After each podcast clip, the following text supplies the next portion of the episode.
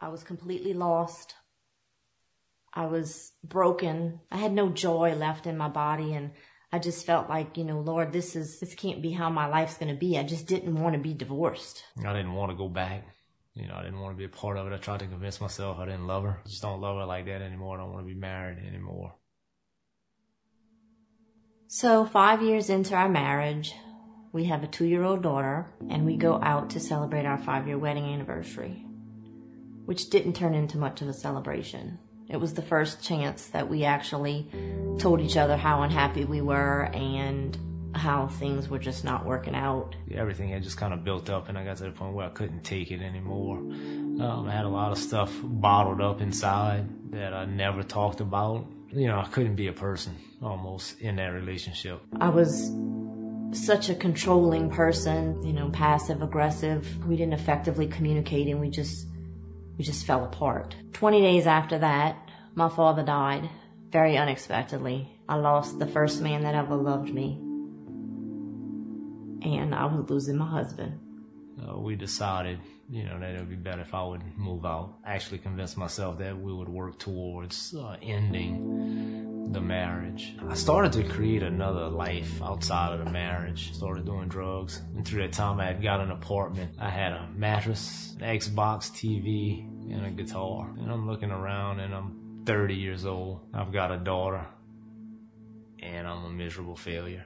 You know, I tried many things to change, to try to be the person I thought he wanted me to be, and did anything I could to just try to bring him back. And it wasn't until I surrendered and I just cried out to the Lord that He's got to help me. You know, He's got to, He's got to save this because I can't do it myself. And I could see, you know, that she, I guess, was uh, desperate for for this marriage. You know, to save the marriage. Surrendered. I gave it to God. I, I felt a little bit of strength and I was able to just pull myself together. I can see her changing things changing in her life. She had went to church and, and got saved, but I was still hanging on to a, a secular type love right without forgiveness without mercy. You know i didn't know about love. I didn't know about grace. I didn't know about mercy. I didn't know about forgiveness through christ.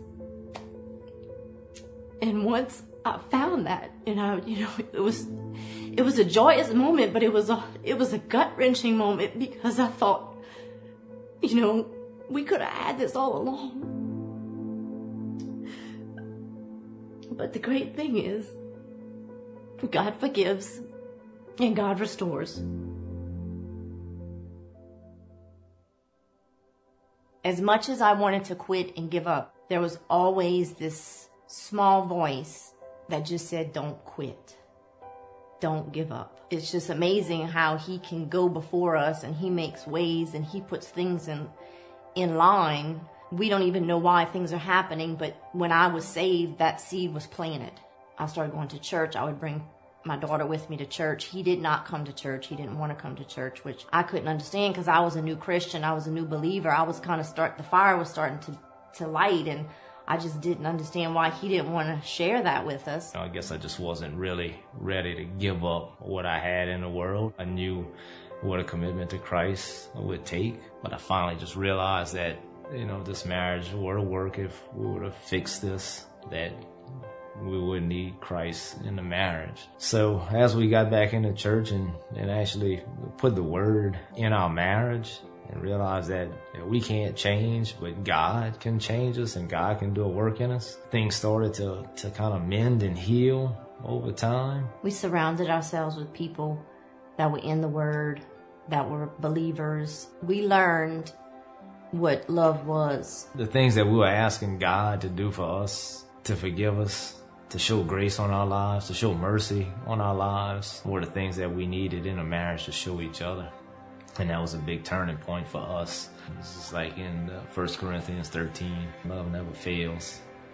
It never gives up hope. Right. It endures forever. And that's godly love. You know, without that in a marriage, it makes it too easy to walk away and give up on it. Thank God we didn't. Yes. Uh, we went from not even wanting to have any more kids to having two more beautiful girls yeah. that are proof to us that, that God is right. real. And without God in this marriage, those two kids wouldn't be alive. Every time I look at my two girls, it's just proof of how much He can restore us and, and what He did in our lives. And He's faithful, so faithful, and He's always, always there. Amen.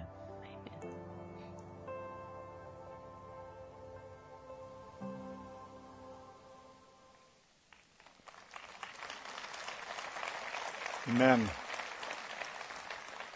And our whole church is filled with lives, marriages, homes that God has done a work in. God has restored people, restored marriages, restored relationships.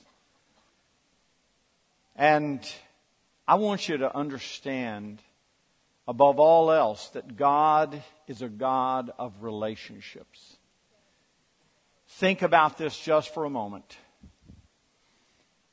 God created this whole world for one reason.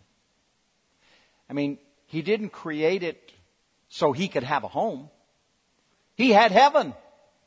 He didn't need this place. Look at Isaiah 45:12. It tells you why he created this world.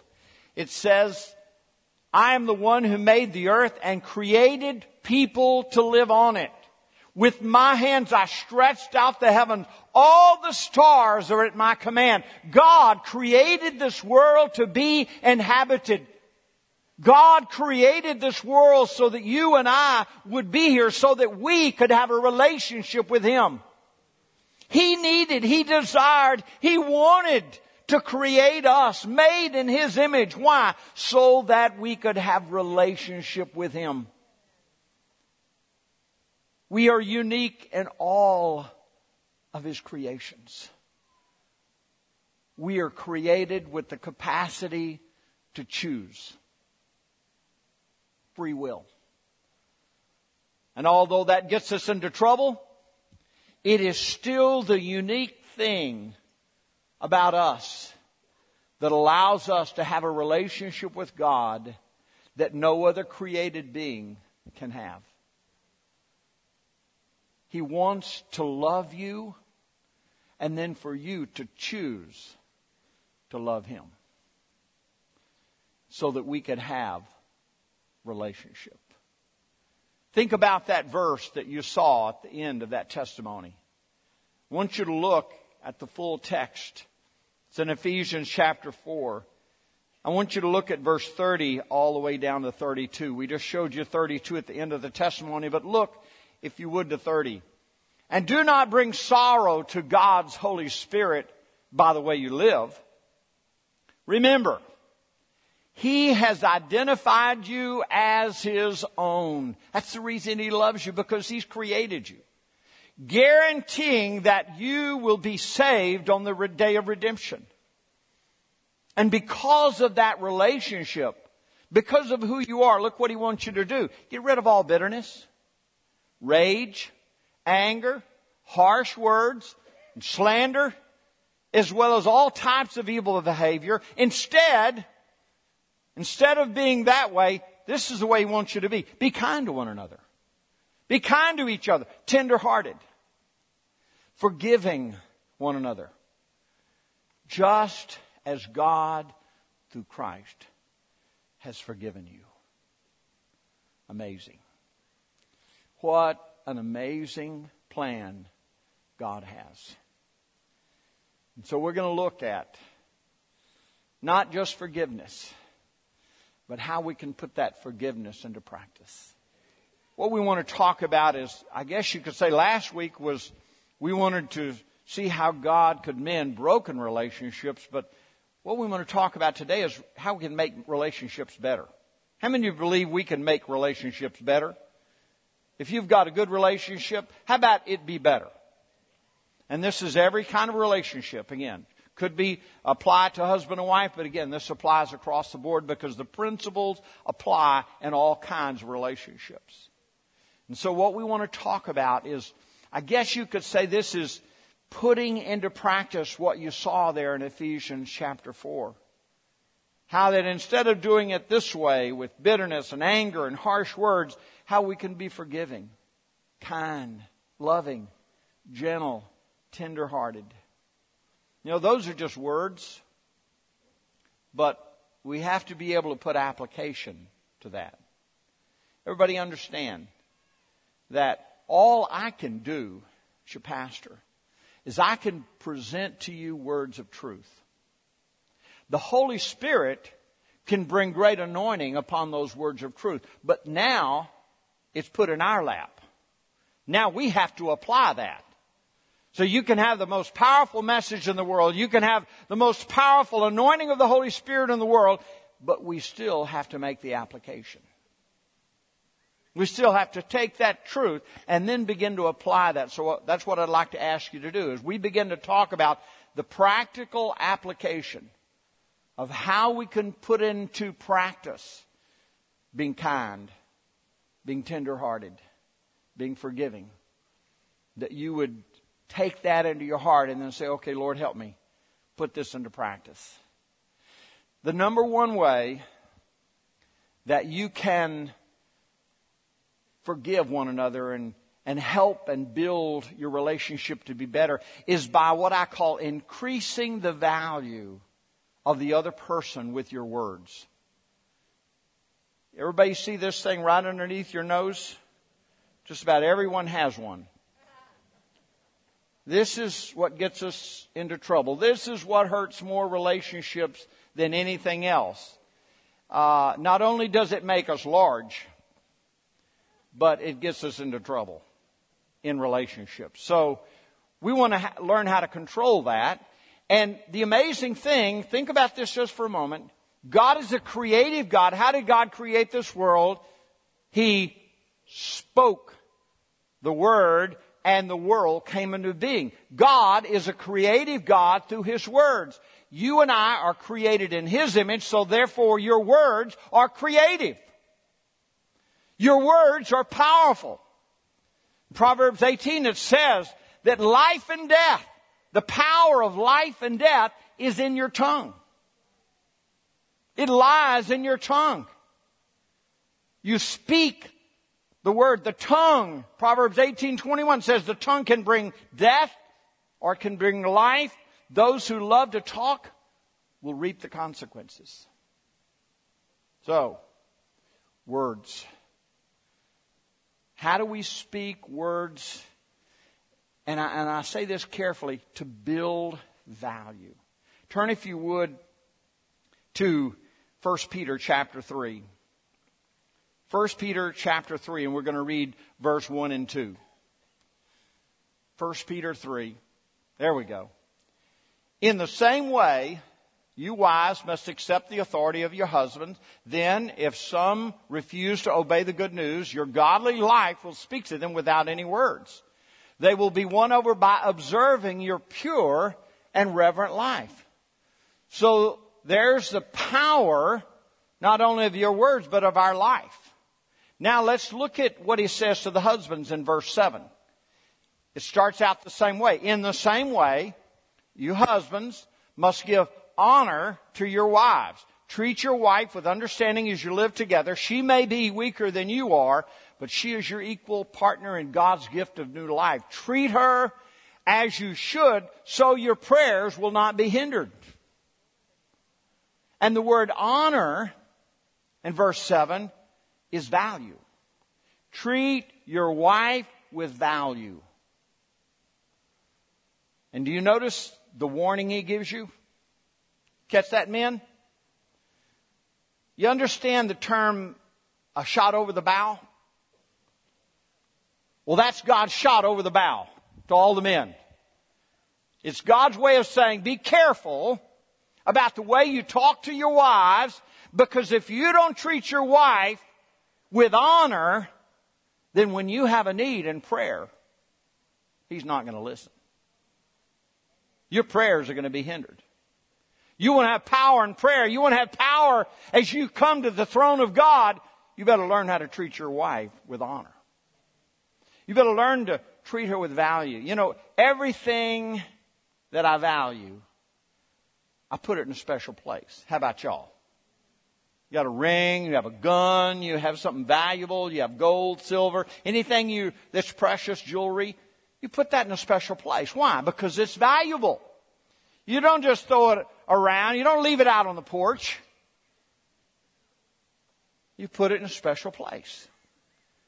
Why? Because it has value. And in the same way, God is saying, this gift that I have given you. And if you put this in context, verse 1 and 2 is a word to the women. Give honor to your husbands. Verse 7 is a word to the wives, excuse me, to the men, to honor your wife. So it applies both ways. We are both to honor each other. Not just one, but we both. Now, you say, okay, why does it say it a little different to the men and to the women? Well, good news, we are all uniquely created differently. We're created differently with different needs, different ways we respond. And so he speaks to the woman, the wives, and he says you need to treat the husbands with honor, with respect, uh, because he's put them as the, in a position of authority. But the word to the husbands, you need to be nice, you need to be gentle, you need to speak kindly, uh, with no harshness, and you need to speak in a way that helps and benefits. So, what I would like to do is, I would like to give you an illustration of this. Okay? I'm going to call on my wife, my sweet wife, my healed and well wife. We're going to demonstrate this. Right, sweetheart? Absolutely. Absolutely. I, I need my assistants out here. Praise God. Let's see. Now, first of all, I want to, I'm going to have three things going all at once. We're going to have, uh, here we go. Do I so, get a microphone? uh, yeah. You got a microphone? We have a microphone for her? That's all right. You can just kind of. some things to say. Yeah, you have some things to say. Okay. We're, we're going to put some money in here. Uh, Okay. okay, this is all I got. Okay, here we go. No, we don't, we don't want to waste any money. Okay, here we go. So, and the money, it speaks of value. Okay? Now, what we're going to describe is the marriage relationship when it starts. Every marriage relationship has value. Why? Because you love one another. You're infatuated with one another. You're thrilled with one another. Uh, you, you love one another. You committed your life to one another. And so there's the value in the marriage. The marriage has value because you love one another. Now, you're young, so you're going to have to learn. But at the same time, uh, you have to learn how to speak to one another. And so what we're going to do is we're going to illustrate what happens uh, when you speak in the wrong way. Okay? Okay, here we go. Uh, sweetheart, uh, I'd like to talk to you about money. Uh, you've been spending way, way too much Oh. money. Uh, uh, wait a minute. Yeah. You know, like go to the grocery store and you buy huge amounts of everything and you spend money that you don't need to. Uh, and Well, you like all that stuff I cook too, you know. Yeah, talking about cooking. Yeah. I, I, you mean the burnt offering you got the other day? Oh, wait Are a you minute. talking about that, uh, roasted stuff that, that whatever? I don't, I don't even know what that was. you know, my mama could cook better than that. I want to guarantee you that. Oh, no, this is not good. And and I just want to say, you know, we got to learn to live on a budget. And I'd appreciate it if you would spend money wisely. And, Now, and- now wait a minute. yeah. You just bought a gun last Now we week. don't want. No, uh, let's don't talk and about how that. We much does that hunting we license we cost want- for nah, Texas? nah. But you bought some shoes the other day, and you've got Well, my five shoes, hundred pairs of shoes. my shoes are very important. I just happen to love red shoes, and I just needed another pair. Yeah, well, I, I I really think that you need to think about the way you, you know, you, you know, after all, this, this money i- is my money. I'm the one that pays the, you know, I'm the one that wait go, a minute. I, I'm the one that goes, I, I, it's my paycheck. Uh, let's see. I'm going to start sending you a bill for cooking and cleaning and babysitting, etc. Okay. Now, this is what happens in marriages.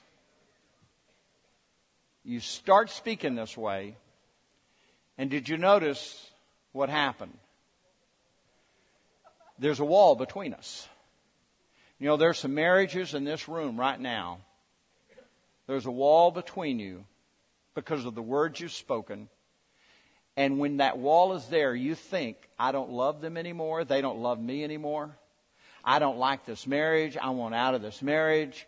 Why? Because you think there's no value there. And the same time, while this wall has been built up, notice, money's gone. Why? What happened?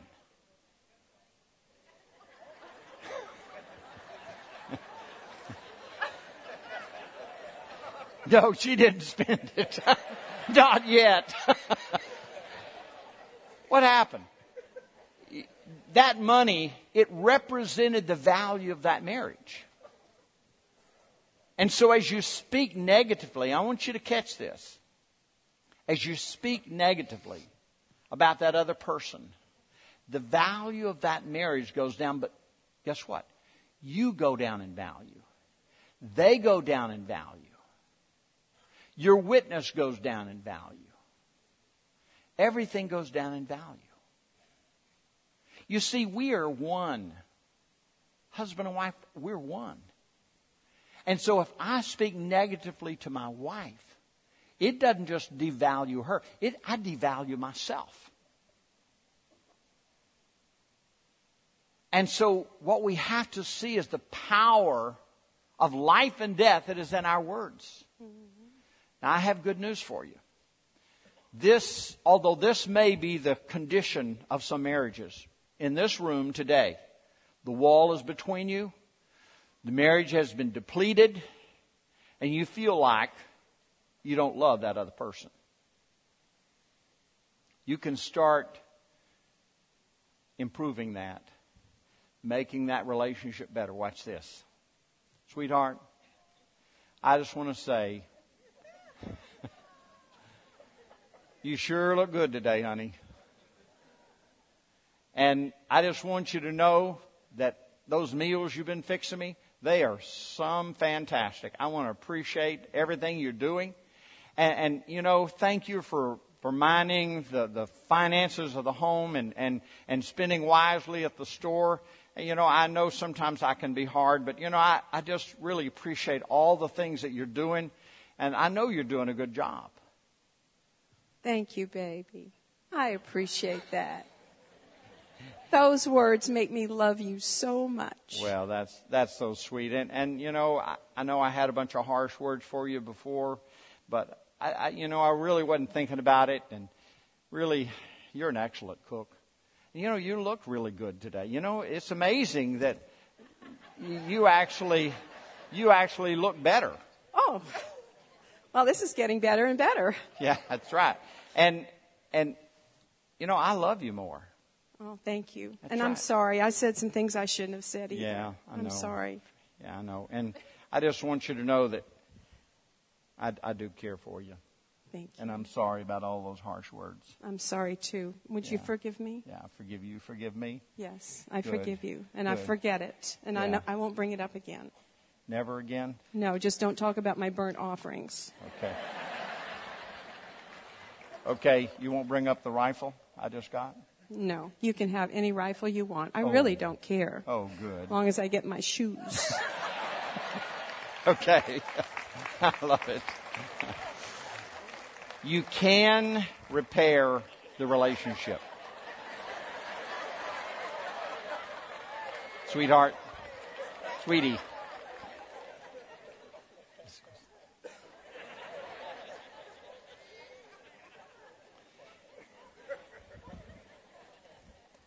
This illustration always cost me. You ever notice that, Nadine? It always costs me. Even when I get home and I try and get that back from her, she says, Oh no.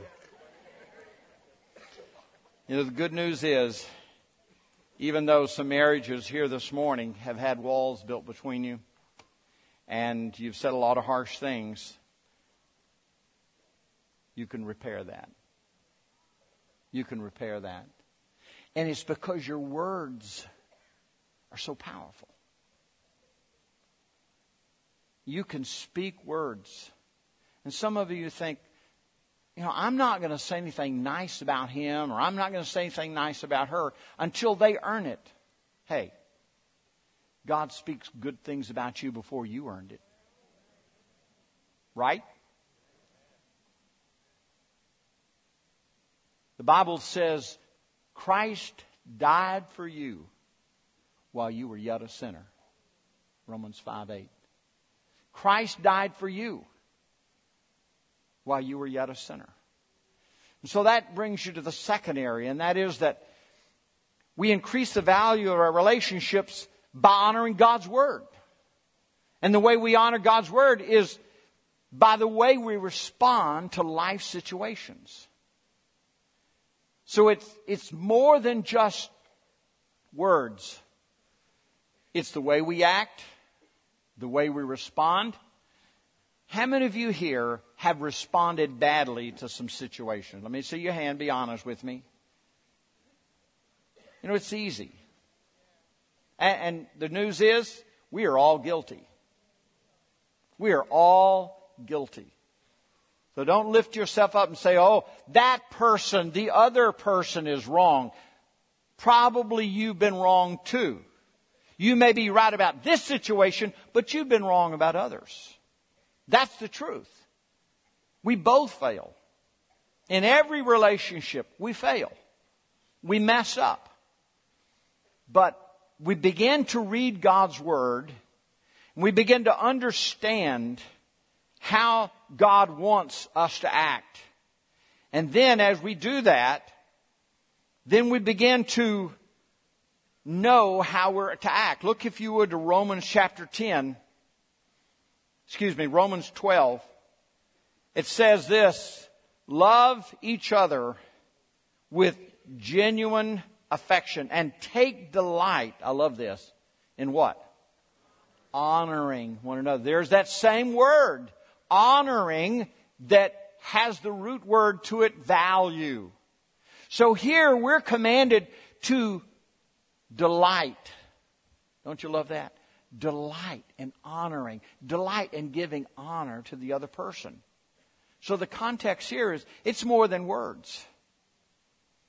Look for situations in your relationships that you can give honor. And don't wait until you think they deserve it or they've earned it.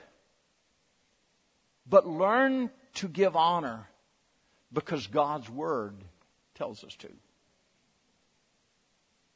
He tells us to love one another and to del- take delight in honoring each other.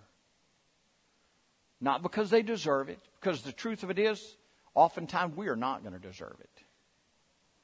And there's a principle going on here, and that is treating people with honor and love and respect and decency while they don't deserve it. And here's what happened it makes them want to live up to what you're speaking and the way you're acting.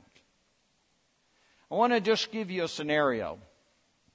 Scenario is this, and that is the husband comes home one day and he announces to the wife, says, Sweetheart, I've made a decision. I'm going to buy a new boat. And it only costs $25,000. It's on special.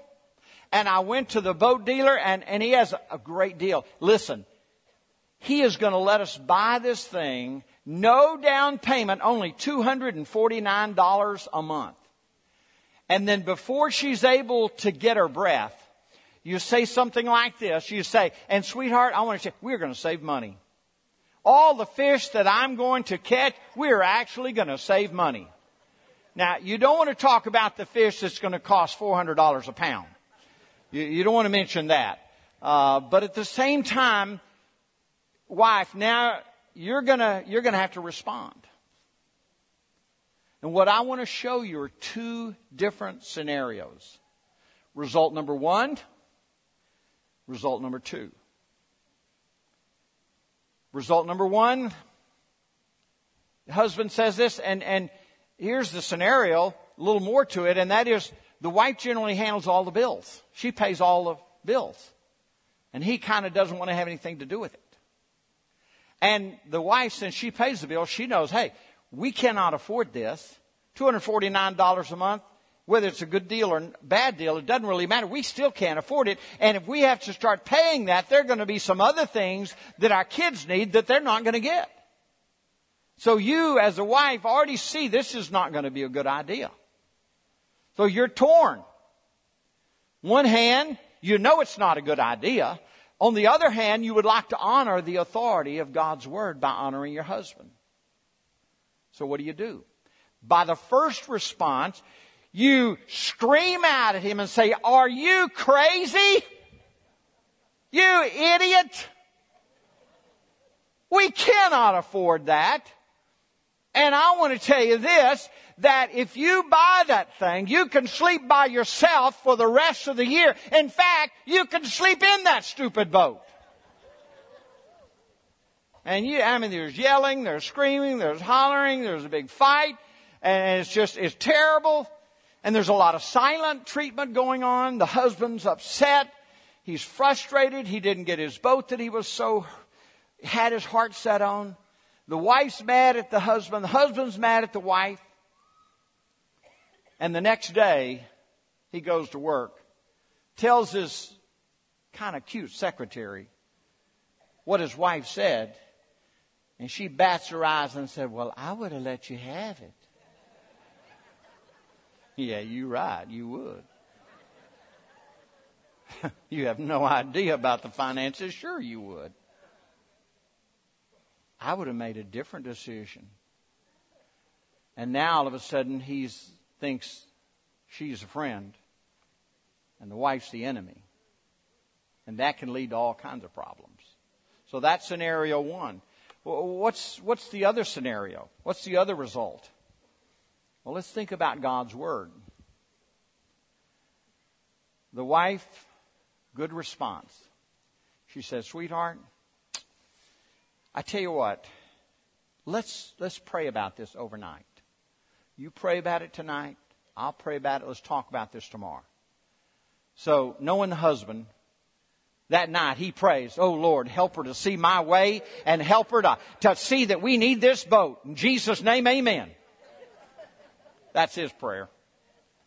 Her prayer is, Lord, give me wisdom how to respond to this. Show me your ways, Lord. Help me to respond in a way that honors my husband. Give me your wisdom. So the next day, she comes to him. He's all excited. And she says, Sweetheart, honestly, I don't think we can afford the boat, but I also know the Word of God says that I'm to honor my husband. So I tell you what, you have not really wanted to take care of the finances and pay the bills, so I'll make you a deal. You take over all the finances of the home, pay all the bills, and I'll be glad to support you in whatever decision you make because now it'll be in your lap. And the results of that decision, it'll be yours. And I'll honor you and support you in whatever decision you make. So the next day, the guy goes and buys the boat.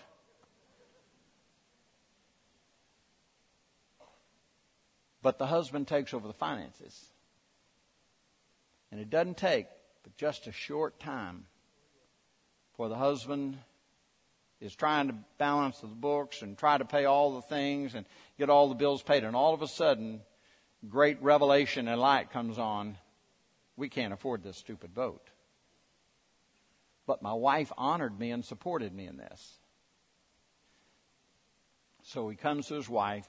He apologizes said, Sweetie, you know, you went along with this and you supported me, but I'm, we're going to have to sell that boat.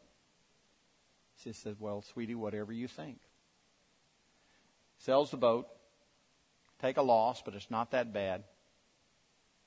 But here's the end result the marriage is strengthened, God's word is honored, they both learn a valuable lesson.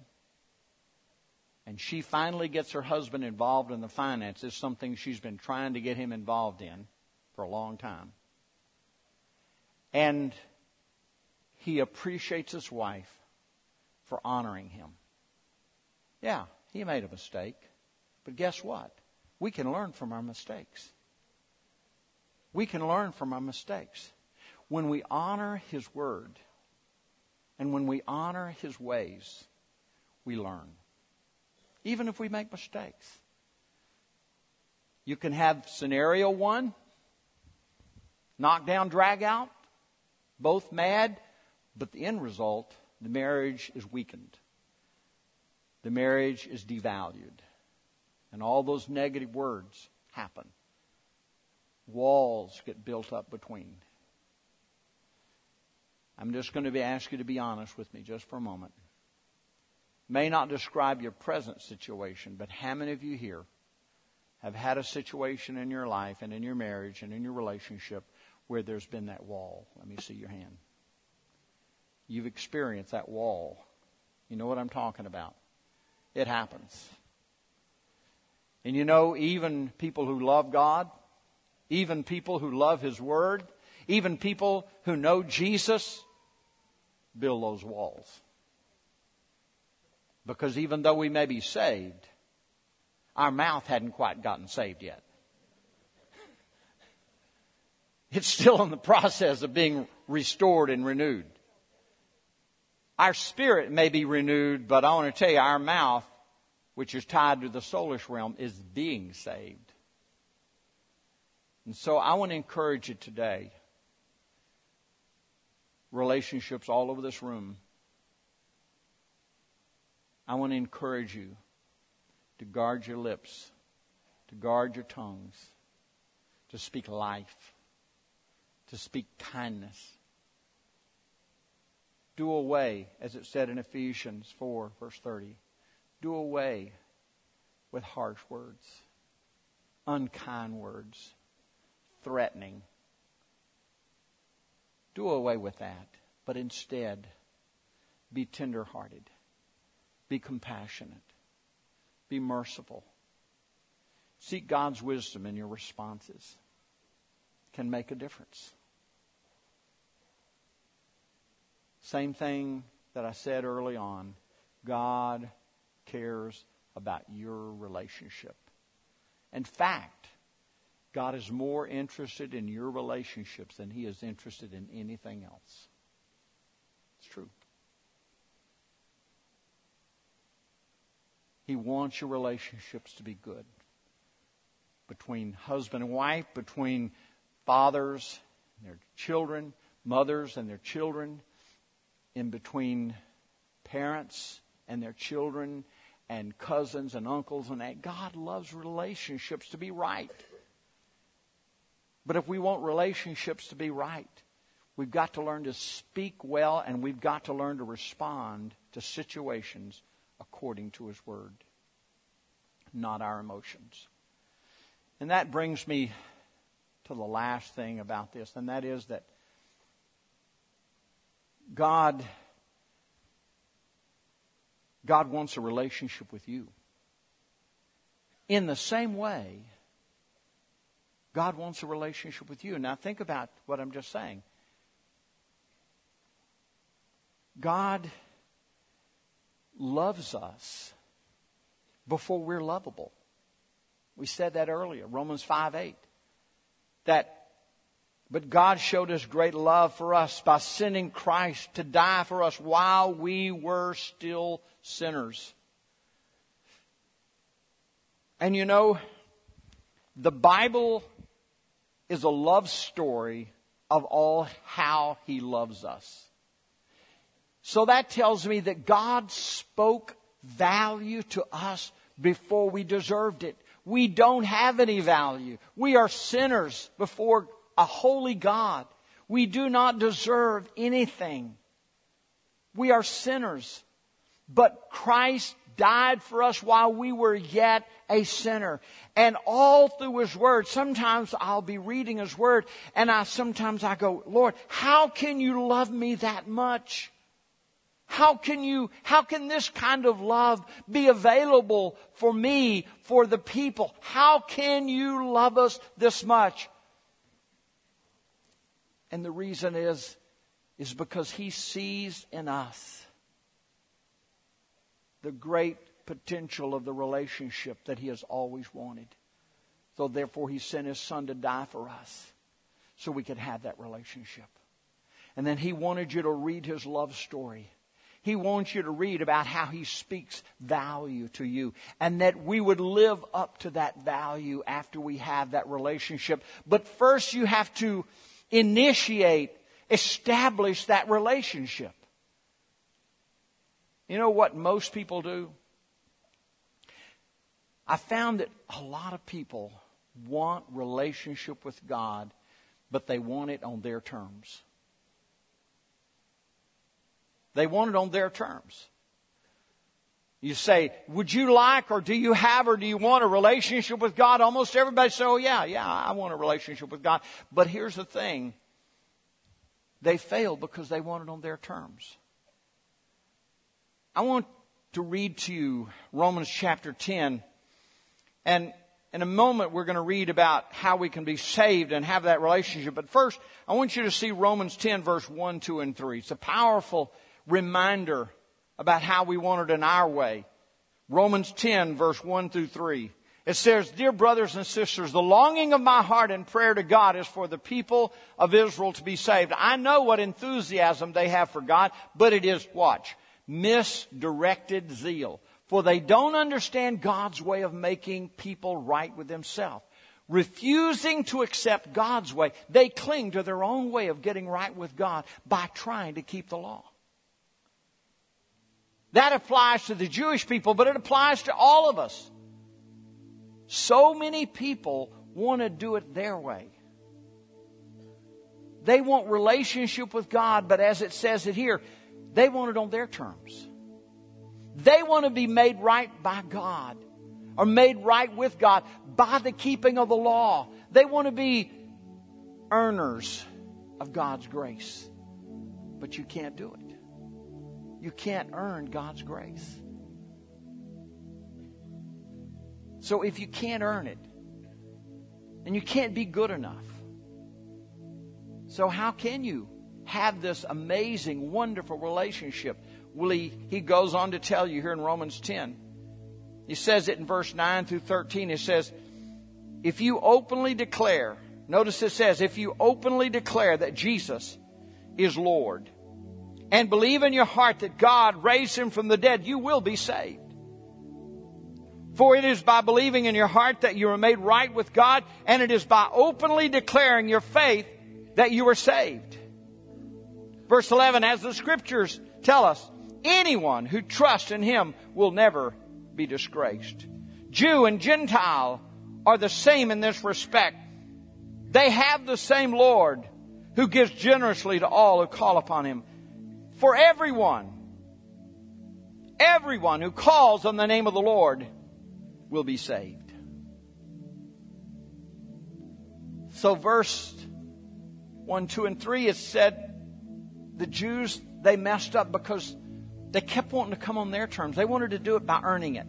They wanted to keep the law. They wanted to keep the Ten Commandments. They wanted to earn relationship with God. And it just, it just explains that you can't do it. You can't do it that way.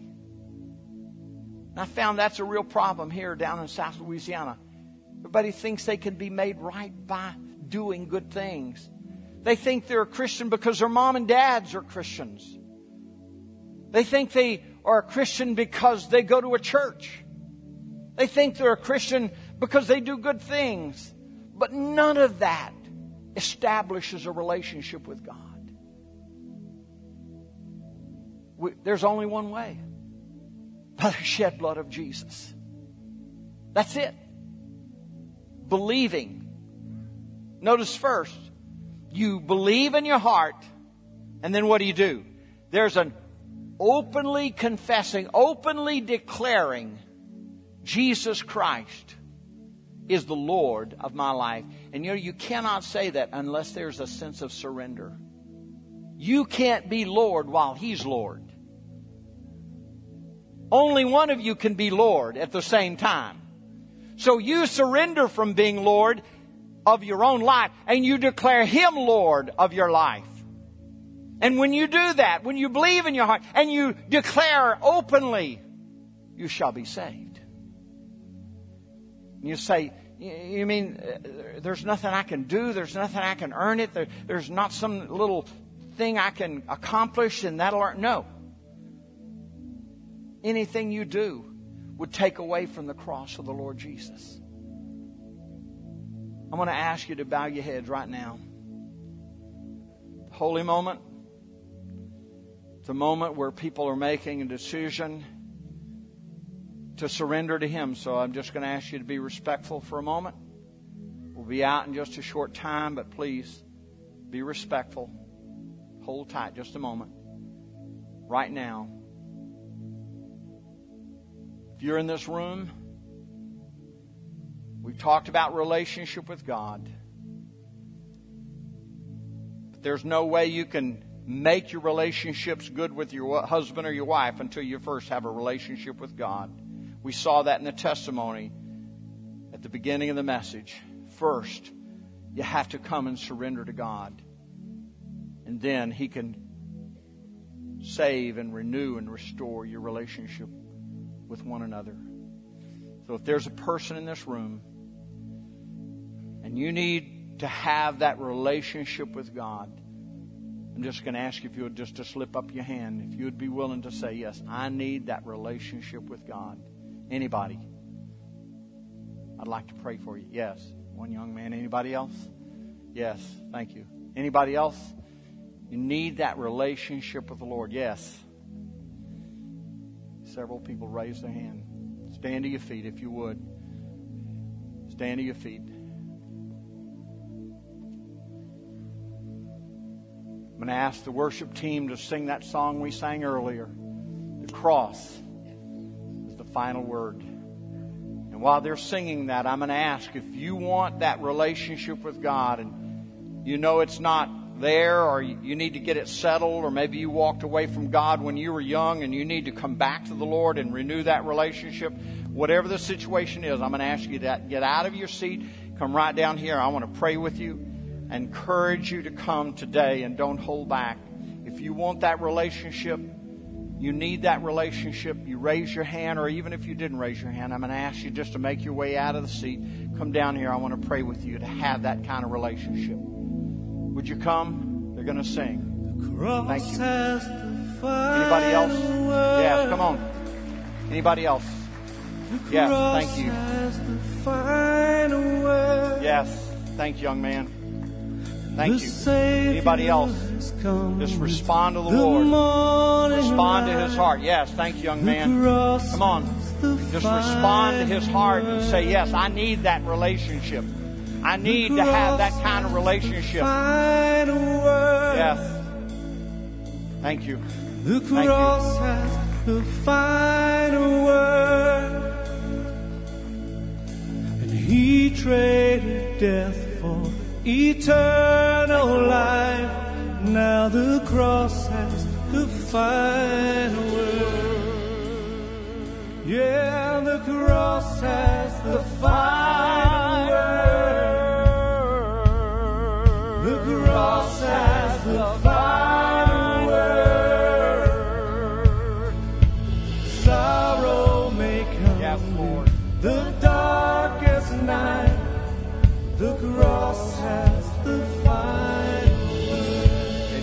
I'm going to ask you to do. I appreciate, first of all, you stepping out coming down here.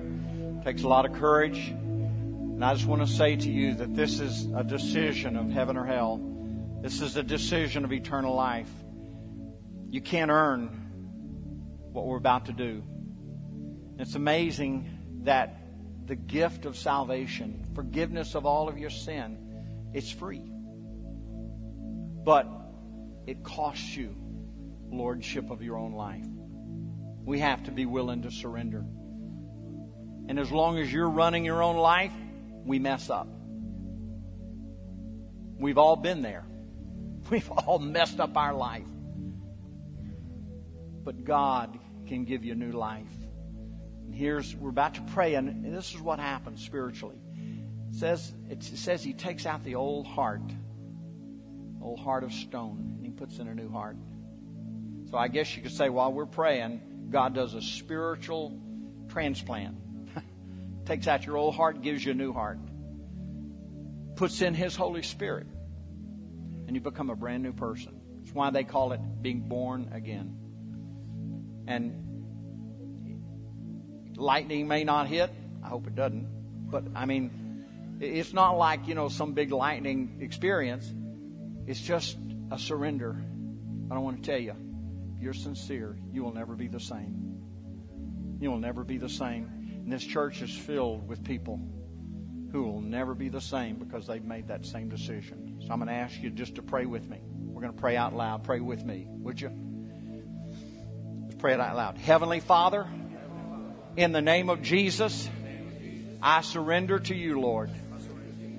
I declare Jesus Christ as the Lord of my life. I give up, Lord. I'm not going to be Lord anymore. I'm not boss. I give it to you. I believe in the blood of Jesus as the forgiveness of my sin. I am a sinner. I cannot do it. I can't be good enough. But I trust in your love, your blood, and the cross and what you did for me. I receive your forgiveness. Give me your Holy Spirit to live inside of me forever. I will never be the same from this day forward.